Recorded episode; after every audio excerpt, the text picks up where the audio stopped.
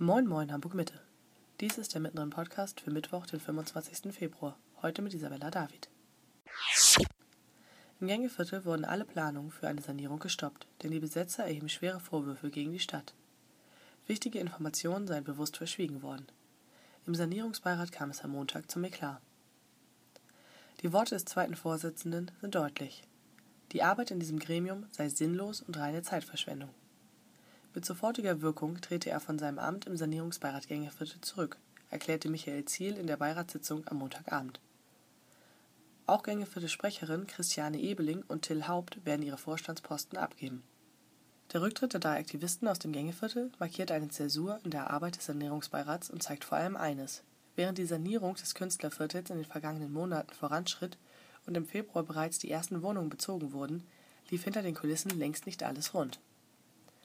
Dass das Verhältnis zwischen Stadtentwicklungsbehörde, der städtischen Treuhänderin Steg und dem Künstlerkollektiv schwierig ist, war seit Beginn der Verhandlungen klar.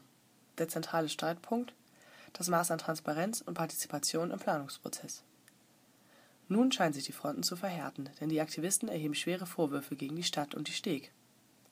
Während laufender Verhandlungen um eine Umsetzung der Kooperationsvereinbarung sei ohne ihr Wissen im November ein sogenannter Modernisierungsvertrag zwischen Steg und der Hamburgischen Investitions- und Förderbank abgeschlossen worden.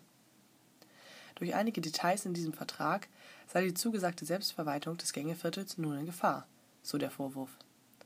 Regelungen zur Untervermietung und Belegung der Gebäude würden demnach eine Genossenschaftsanbindung der Mieter gefährden.